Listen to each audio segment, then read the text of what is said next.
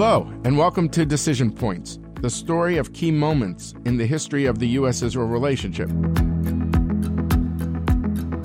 My name is David Makovsky, the Ziegler Distinguished Fellow at the Washington Institute and Director of the Project on Arab-Israel Relations, and I'm excited to go on this journey through history with you.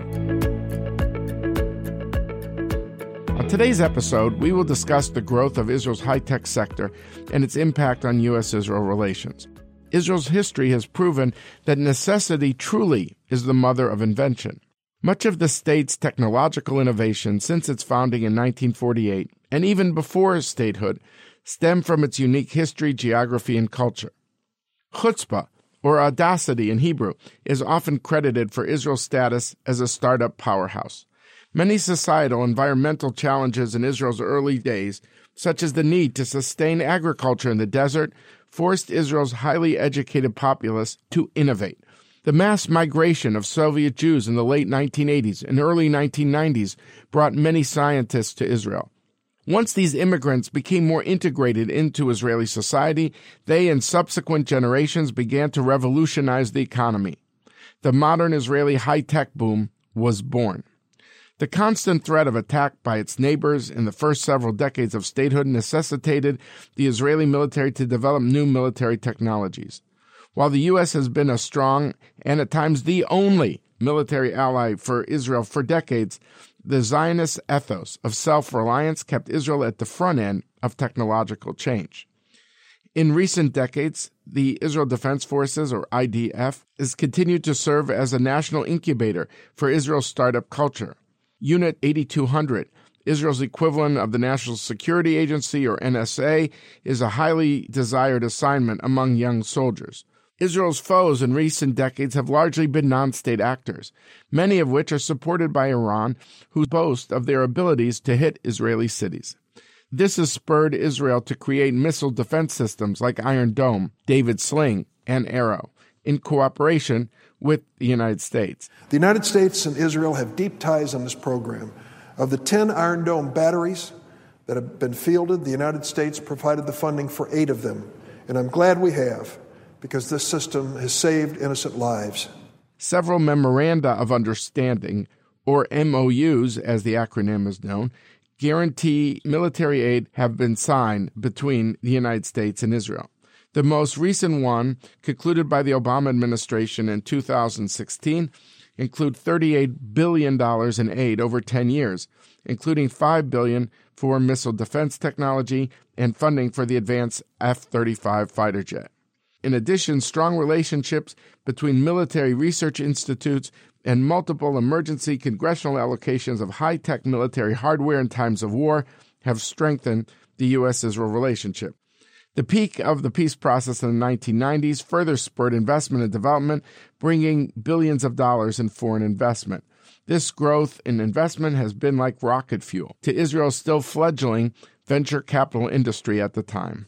Within the private sector, there have been over three hundred fifty multinational corporations based in the U S, as well as, if you add them all together, five hundred multinationals from thirty-five different countries, all represented in Israel. Intel, Google, Microsoft, I B M, H P, Apple, and many others have R and D operations in Israel. I B M's first P C in the nineteen eighties was based on a microprocessor invented at Intel's Israel base.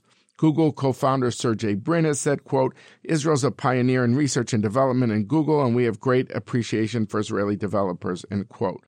Billions of dollars in venture capital have been invested in Israel's startups by American and other foreign companies. Investment in Israeli cybersecurity exceeded over a billion dollars in two thousand eighteen alone, approximately twenty percent of worldwide cybersecurity investment. This has created an exit culture in which the goal of startup companies in Israel is to be purchased by large foreign companies. The metropolitan area along Israel's central coast has such a high concentration of high-tech startups that it has been nicknamed Silicon Wadi, of course a reference to the Silicon Valley. Both United Airlines and El Al fly the lucrative Tel Aviv to San Francisco route multiple times a week, connecting these two technological epicenters.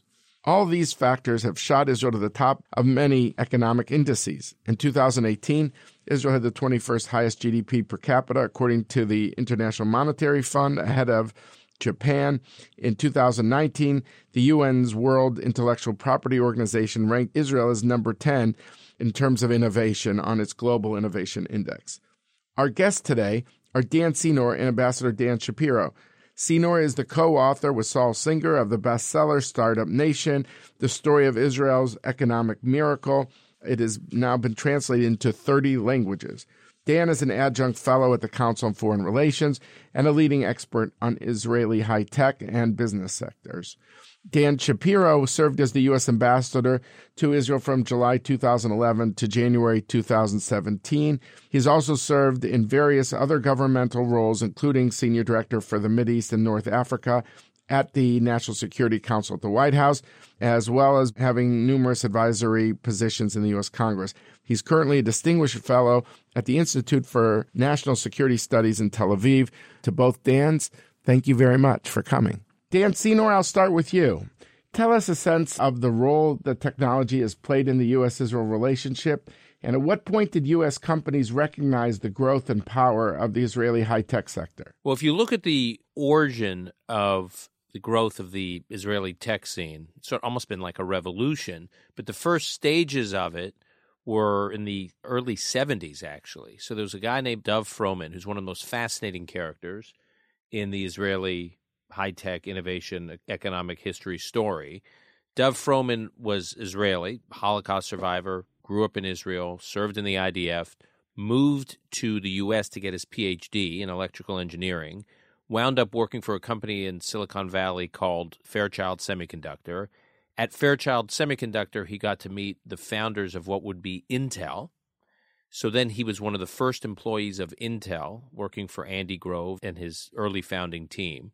And they needed engineers. They were desperate to hire engineers. You know, this is before Silicon Valley was Silicon Valley. And Dov Frohman went to the leadership of Intel and says, I got an idea. You want talented engineers. We have a shortage of engineers. We can find them in Israel. There's all this technological talent in Israel. They're low-priced. They're scrappy. They're hungry. And no one's going there. So they greenlit Dov to go set up shop in Israel. The only problem was this was nineteen seventy-three. Just when Intel was about to launch Dov into Israel, there was the Yom Kippur War. And obviously they put everything on hold. But soon after the Yom Kippur War, they greenlit him again to go set up shop there. Today, Intel is the largest private sector employer in Israel. All right, it's the second largest employer in the country after the government. So back then, they were one of the first companies to set up shop from the U S. And then so and you had kind of a slow process through the balance of the seventies, eighties, and in the nineties, you started to have multinational companies look at Israeli startups for acquisitions. The first big startup that got the most attention was I C Q, which was, you know, the first instant messaging company, started in Tel Aviv in a garage by a few high school students. They sold that company to A O L in the mid-nineties for about four hundred million dollars cash, and that lit up instant news buzz throughout Israel. Suddenly, every kid in a basement with any technological talent in Israel wanted to build their own startup. And then you start to see all these startups starting to get lit up. And there were a number of other factors that I can walk through that contributed to this lighting up of the tech scene. And that's when, I'd say in the mid-nineties, is when the American tech community started to really pay attention to what was going on in Israel and start to see Israel as a place that you could set up shop for an R and D center or acquire an Israeli startup. It used to be, it was a standout moment if you went into Israel, sort of in the nineties and the early two thousands. All the big names were there, but it was just, there were only a handful of big names back then. Today, you stand out if you're not there. So what's striking is virtually every American tech company with any kind of scale is in Israel. And even more interesting, which is one of the more current trends we're seeing, is it's not just American tech companies. Big American companies, like the big auto companies, right? Like the, the leadership of G M and Ford say the most important city they are in outside of Detroit is Tel Aviv, right? You have food companies like Coca-Cola. You have just non-tech consumer companies like consumer product companies like Procter and Gamble. All these companies, Walmart. So it's the big tech companies. And then it's the big American non-tech companies who realize, for a whole range of reasons, if they want to use technology to give them a comparative advantage, they need to be in Israel, and they're relying on Israel. So if you take the auto companies, the U S auto companies, which have been quietly setting up shop in Israel, they believe that the future of the automobile and the future of innovation in the automobile is the automobile as a communications device. There's all this talk about the driverless car or the semi-autonomous vehicle. All of that is about how vehicles communicate, communicate with other cars, communicate with the road, communicate with pedestrians. It's all about communications. And Israel's a leader in technology, communications technology, visualization technology. Just to give a sense of the startup culture, Dan Senor, what really characterizes that startup culture? Here's what's unique about the Israeli startup culture in terms of the diversity of Israel. You have over seventy nationalities represented in Israel. Two out of every three Israelis are an immigrant, the child of an immigrant, or the grandchild of an immigrant. You have these communities that come to Israel from around the world, and when they come to Israel, they maintain some connective tissue to the places they came from. All these people are interacting with each other, with all these different cultures that they come from, and they're maintaining connection to these communities around the world, which in a globalized economy is extremely important. So that's a unique feature of Israel. Secondly, it is the most informal, anti-hierarchical business culture in the world. Now, part of this flows from the military, because the Israeli military is one of the least hierarchical militaries. It's not to say that junior people don't have to accept orders from their commanders or they can defy their commanders. It's not that. It's to say that there's a culture in the I D F of real open debate, real articulation of disagreement, even with superiors. Again, not defying them, not ignoring them, but challenging and debating them. Lots of internal discussion, lots of deconstructing, you know, operations that took place or exercises that took place, what went wrong, what went right, who's to blame, how do we fix it in the future. So that informality and that sort of anti-hierarchical culture, because most Israelis go through that experience at a key formative stage in their lives, which is after high school, before they do anything professionally, before they go to university, so like eighteen, nineteen, twenty, twenty-one years old, they go through that. It's like a crucible leadership experience, and then they go into the tech community. So it's not the other way around. They go into the tech community after they've done this, and so it hardwires them for this very anti-hierarchical, informal, debate-oriented, some would say overly argumentative culture. And you have the C E Os, like Eric Schmidt from Google said to us, former C E O of Google, said you put the average Israeli up against his or her twenty-five-year-old peer anywhere in the world, the Israelis' openness to debate and disagreement and open-mindedness and problem-solving is unmatched in the world. One of the early executives at Intel said, when we interviewed him for Startup Nation, he said he went to Israel for one of the first times to visit their operation there. At the time, been flourishing. This is, uh, I think, in the nineties. And he walked by a conference room, and he overheard a meeting in a conference room in their office in Israel. And there's yelling and screaming, and he was like horrified. What could possibly be going on here? And then one of the Israeli Intel employees walked out of the conference room, and this executive who was there from Santa Clara, California, said, is Is everything okay? Is everything okay? And the Israeli says, absolutely. We just wrapped up a very productive meeting. That's just the norm there. And it's jarring. I think it was initially jarring for American companies that were coming to do business in Israel. But over time, they've actually come to appreciate the lack of formality and the sort of non-defensiveness with which people receive feedback, challenging of ideas, and debate. Lastly, I would say, in management jargon and literature, there's this tendency to overstate the power of a team mentality in business management, and it tends to often be sort of overwrought and kind of can be glib at times. But I do think there's something interesting going on in Israel, which is when you finish high school, the first experience, as I said earlier, is for most Israelis is to go into the military. The whole military experience and your success in the military is a team-based experience. You will only be as effective and successful as your team is. And that unit you're in, you not only serve for those few years, and if you go on and to be trained to be an officer, you go into one of the elite units like eighty-two hundred or Talpiot or ninety-nine hundred, then that could be even a longer experience, seven, ten years. But at some point you leave, most leave. And then they're in Miluim, in reserves, and they go back every year, could be a couple times a year, with this unit, many of whom they served with when they're eighteen, nineteen, and twenty, and they do this until they're like in their forties. So when they go into a startup or Google or Apple or pick your one of the hundreds of companies that have set up R and D centers in Israel, when they hire Israelis, they are hiring young people who are hardwired to do really creative, unconstrained problem solving, and people who thrive in a team environment and actually measure their success as based on how they perform as a team. And that is an outlier in the global innovation economy. Let me go to Dan Shapiro here. Having been the ambassador in Israel for many years, Dan, could you say about, from your vantage point, what was the role of high tech in deepening U S Israel relations? Traditionally, we've talked about the U S Israel relationship as being based on two pillars, the common interests, the security challenges that we both face that emanate from the Middle East, and the common interests of our societies, or the common values, rather, of our societies as two democracies.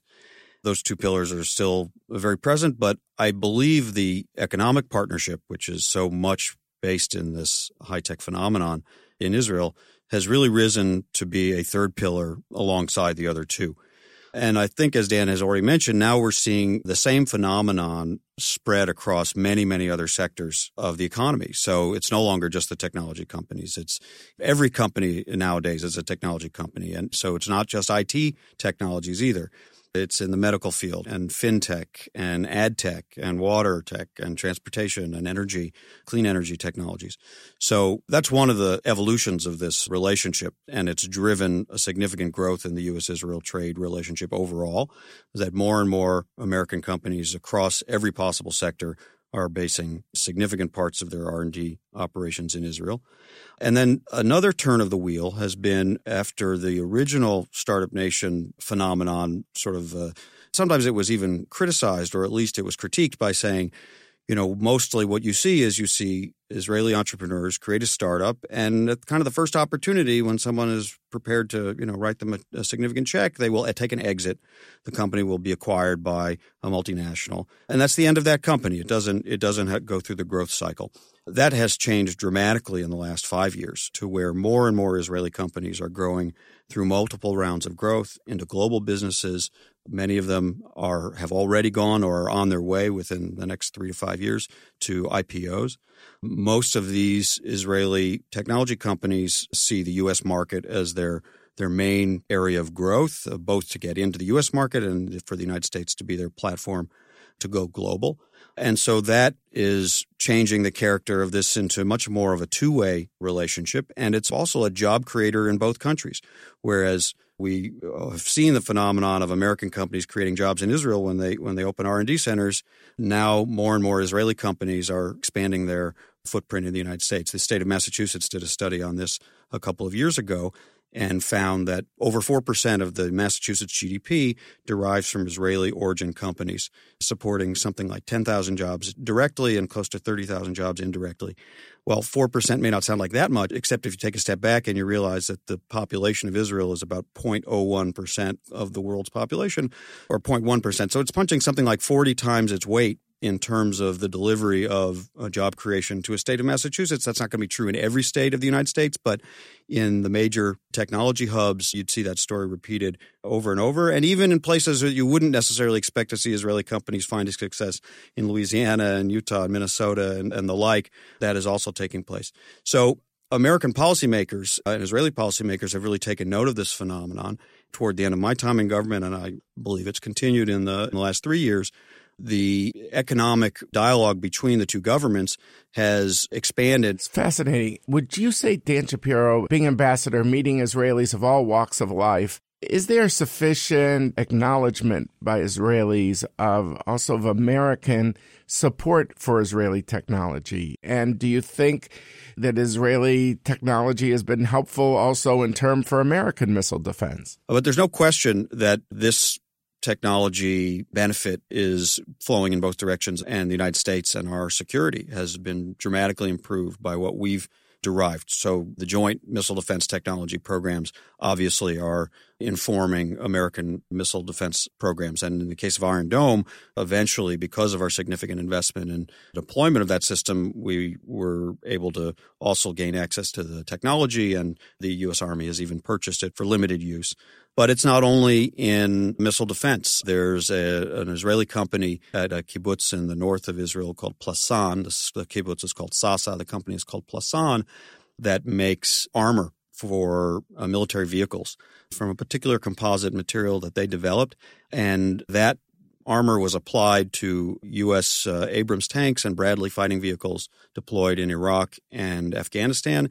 And by the testimony of hundreds, if not thousands, of American service members, it saved lives in large numbers when those vehicles were hit by roadside bombs. It provided a protection that those vehicles didn't have previously. So that's a major contribution to American security. There's a lot of interchange in the cyber sector and in the A I sector that is mostly done sort of a little bit behind the scenes and maybe in the intelligence world, but that helps track the people who one wants to track, terrorists, smugglers, sanctions busters, and the like. And Israeli companies and Israeli technologies have definitely been put to use to help America achieve its uh, security objectives as well. And there are even examples of, you know, Israeli data storage companies that are whose technologies are being used by the U S military across far-flung enterprises. I mean, there there's almost no limit to the way those technologies that have been made themselves present in the U S private sector can also be applied to U S security objectives as well. Can I just pick up on one thing, Dan, something Dan Shapiro said earlier about the role of Israeli companies in the U S economy? It's very interesting because that also is unique. As we all know, Israel has no local market to speak of, right? Eight and a half million people. That's not worth setting up shop in order to access. The talent is not low-skilled labor, so you're not setting up like a manufacturing plant in Israel because it's cheap hourly wages relative to the U S. And the regional logistical play is quite limited for a number of reasons, not the least of which is Israel historically has been pretty isolated in the region. If you want access to the broader Middle East, to the broader Arab world, you don't set up shop in Israel because of the boycott and all the derivative issues. So the only reason to set up shop in Israel is to get access to high-level, high-skilled brains and talent that have a unique approach to problem-solving. That's why they're setting up shop there. There's virtually nowhere else in the world that big multinational companies, including American multinationals, there's nowhere else in the world that they would set up shop for that reason. Israel is unique in this way. So they set up shop in Israel. So if you are Walmart and you're trying to figure out how to grow and you need technological solutions to help you grow, or if you're Coca-Cola and you're looking for solutions related to the future of water tech, Dan mentioned the water tech sector, I'm giving you real-life examples of companies that have set up shop in Israel to help these American companies be more competitive at home and in the world. So they're helping these American companies grow.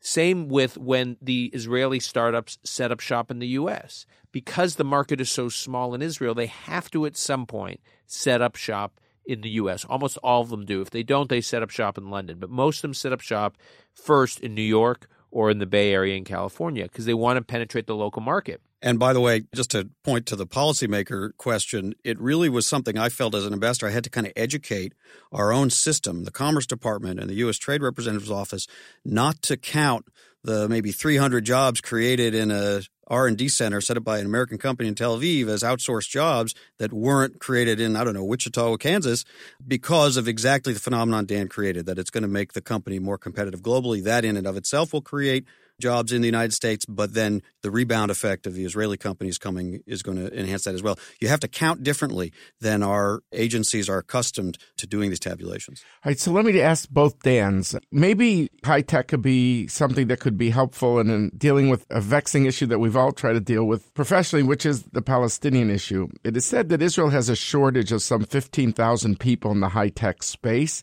leading the country to attract foreign workers. The Palestinians, on the other hand, have a surplus of tech workers, and they're right next door. Some Israeli companies like Mellanox and Fredos, which is like the Expedia of the shipping business in Israel, are trying to bridge this divide by hiring Palestinians. What are the thoughts of each of you on using high-tech collaboration in the service of Israeli-Palestinian peace and improving income levels in the West Bank? Dan Senor? I get asked a lot what I think the big threat or potential emerging obstacles to the continued growth of Israel's tech economy, what those obstacles are. People say, is it security? Is it the lack of peace? Is it all of those security, geopolitical factors pale in comparison to the human capital shortage? Israel has today a shortage of talent. In two thousand nine, when Startup Nation came out, there were about one hundred twenty, one hundred thirty R and D centers in Israel, multinational company-backed R and D centers. Today, that number is, as I said, in the range of about three hundred fifty. So you've had, in the last decade, two and a half X increase of multinational companies coming to Israel and setting up shop. However, think about all the talent that's gobbling up, which means there's just less talent available. So that's the bad news. The good news is there are two communities where Israel contributes a disproportionately low percentage to the labor participation rate, which is the Haredi community, the ultra, ultra-Orthodox community, and the Israeli Arab community. I'll get to the Palestinians in a second, but just take with the Haredi community and the Israeli Arab communities. Those communities participate at a disproportionately low level to the labor force generally and specifically to the high-tech scene. Maybe because they're not in the army, the way you were talking about earlier, how the army has been a big boost in turbocharging the Israeli high-tech sector. That's part of it, and because they don't get that training that I was describing, and they don't get the networks, right? There's the network effects, right? You're in the I D F, you're in your unit, you develop all these relationships, and, you know, venture capitalists, when they're backing an Israeli startup, they always poke around in the unit you served in, who knows you, who doesn't know you, what can they say about you? So you're shut out of that whole network scene. That is a problem. Yet there is the potential, there's already some technical training going on in those communities, and there's a lot more that can be done. They may not be the people starting the next Fredos you mentioned or the next Mobileye, but they could be individuals that have high-skilled technological talent that can be working in these startups. And so there's a lot of interest right now and a number, variety of programs. Startup Nation Central has been spending a lot of the nonprofit that I'm involved with that's based in Tel Aviv and Jerusalem is spending a lot of time figuring out how to address this human capital problem, both from a policy standpoint and from a just getting training programs going, getting resources to the relevant training programs and breaking into those communities. That is a huge opportunity. It is crazy that Israel is outsourcing jobs, and it is. I speak to friends of mine who have Israeli startups who are hiring programmers in Ukraine, hiring talent in Belarus. I mean, this is going on. This is new. When there's all this low-hanging fruit in these communities that no one's reaching out to, this is a, a natural opportunity, and I think key decision makers, policymakers, business leaders are focused on it. You have in the region a massive market in the Arab world. I mean, Arabic is one of the least used languages on the internet. Just take a step back and think about that for a moment. So obviously English is, you know, English, Mandarin, Spanish. These languages are widely used on the internet. Arabic is, relative to other languages, is quite low. Part of the reason is because e-commerce in the Arab world is very underdeveloped for a number of reasons. So there's a big tech play to improve and modernize the tech market in the Arab world. So what some Israeli venture capitalists have figured out is, wait a minute, if we partner with tech talent and people who are entrepreneurial-minded that are Arabic-speaking and from an Arabic culture, they're right here, we can turbocharge their businesses in a way that they couldn't do on their own or they couldn't do elsewhere. They can identify these huge opportunities because of what's going on in the region, and they have geographic proximity, obviously, and there's a real partnership opportunity here. So there have been a few funds that have been set up to just tackle this opportunity specifically, both among Israeli Arabs and Palestinians. So I think there's the human capital challenge, there's the target the broader Arab world challenge, there's stuff going on. It's not as advanced as it should be, but it's come a long way from, I'd say, ten years ago when we were writing about Startup Nation. We're starting to see more and more of this when we're just poking around in the community there. So what do you think, Dan Shapiro? As Dan Senor just said, this isn't just altruism here. This is a way of Israel and Arabs working side by side to really get into the Middle Eastern market in a wider sense. So it's clearly got to be business-driven. It's clearly going to have to be seen as a win-win proposition. And I think the companies you mentioned have determined, both because of the reasons Dan described and simply because of the talent that's available to them, that this is a win-win proposition, and they don't make those investments just to try to improve relationships between Israelis and Palestinians. That said, it's also an, an opportunity. I think it's a real opportunity. I think it has not yet matured into what I would call a major opportunity, but it's something that could, over time, if it's properly developed and nurtured, actually play a significant role in changing the dynamic of the relationship between Israelis and Palestinians. There is this very talented Palestinian technology sector. I would say, having spent some time with people in that community, it's probably in some ways the least politicized part of the Palestinian population, or at least the most open to engagement with Israelis. You know, the kinds of activities that are sometimes tarred in the Palestinian discourse as normalization. This doesn't bother the programmers who are sitting in Rawabi and sitting in Ramallah and find that they have skills that are marketable to either Israeli companies or maybe it's to U S multinationals that are working with them out of their Tel Aviv hubs. So it's really something to build on. It is a win-win. Obviously, it improves Palestinian economic conditions. It helps bring Israeli technology into places it might not otherwise reach. It builds personal relationships that can provide some ballast uh, through hard political times. We should also be realistic. It doesn't replace the tough political decisions that leaders are going to have to make, uh, leaders that you like, the ones you wrote about uh, in your latest book, David. That doesn't replace the hard political decisions of territory and settlements and occupation and borders and security and terror and Jerusalem and refugees. Those are still going to have to be dealt with by bold political leaders willing to tell some hard truth to their own people, willing to change some of their narratives, willing to make painful concessions, but hopefully do that in a way that's done through building trust and taking some calculated risk and with American and perhaps Arab and European support. Those are all going to be necessary, but there's no question that where there is a base of win-win economic and technology partnership, it gives those political leaders a, a firmer ground on which to stand when they try to make those kinds of decisions.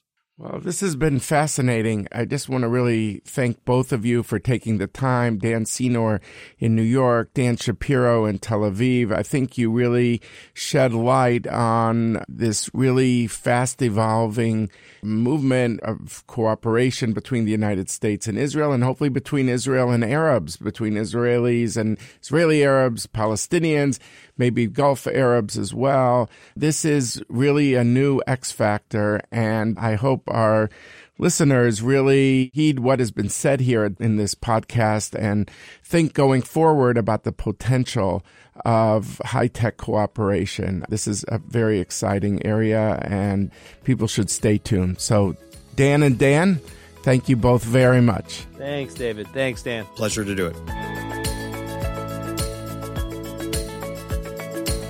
This is the end of our tenth episode, and I just want to thank everyone for listening. For those of you who heard just this podcast, I hope you go back to the beginning and hear all of them, and be with us in the future as we're going to be doing season two shortly. So thank you all very, very much.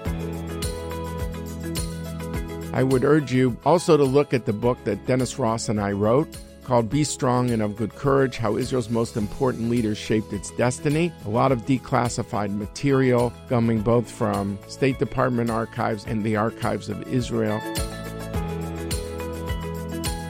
Please go to your favorite podcast app, subscribe, rate, and review, and tell your friends. I want to thank all of those who made this podcast possible. Basha Rosenbaum, Richard Myron, and Anouk Millett of Earshot Strategies, Paul Woody Woodhull of District Productive on Capitol Hill, Scott Boxer, Rena Wasserstein, and David Patkin.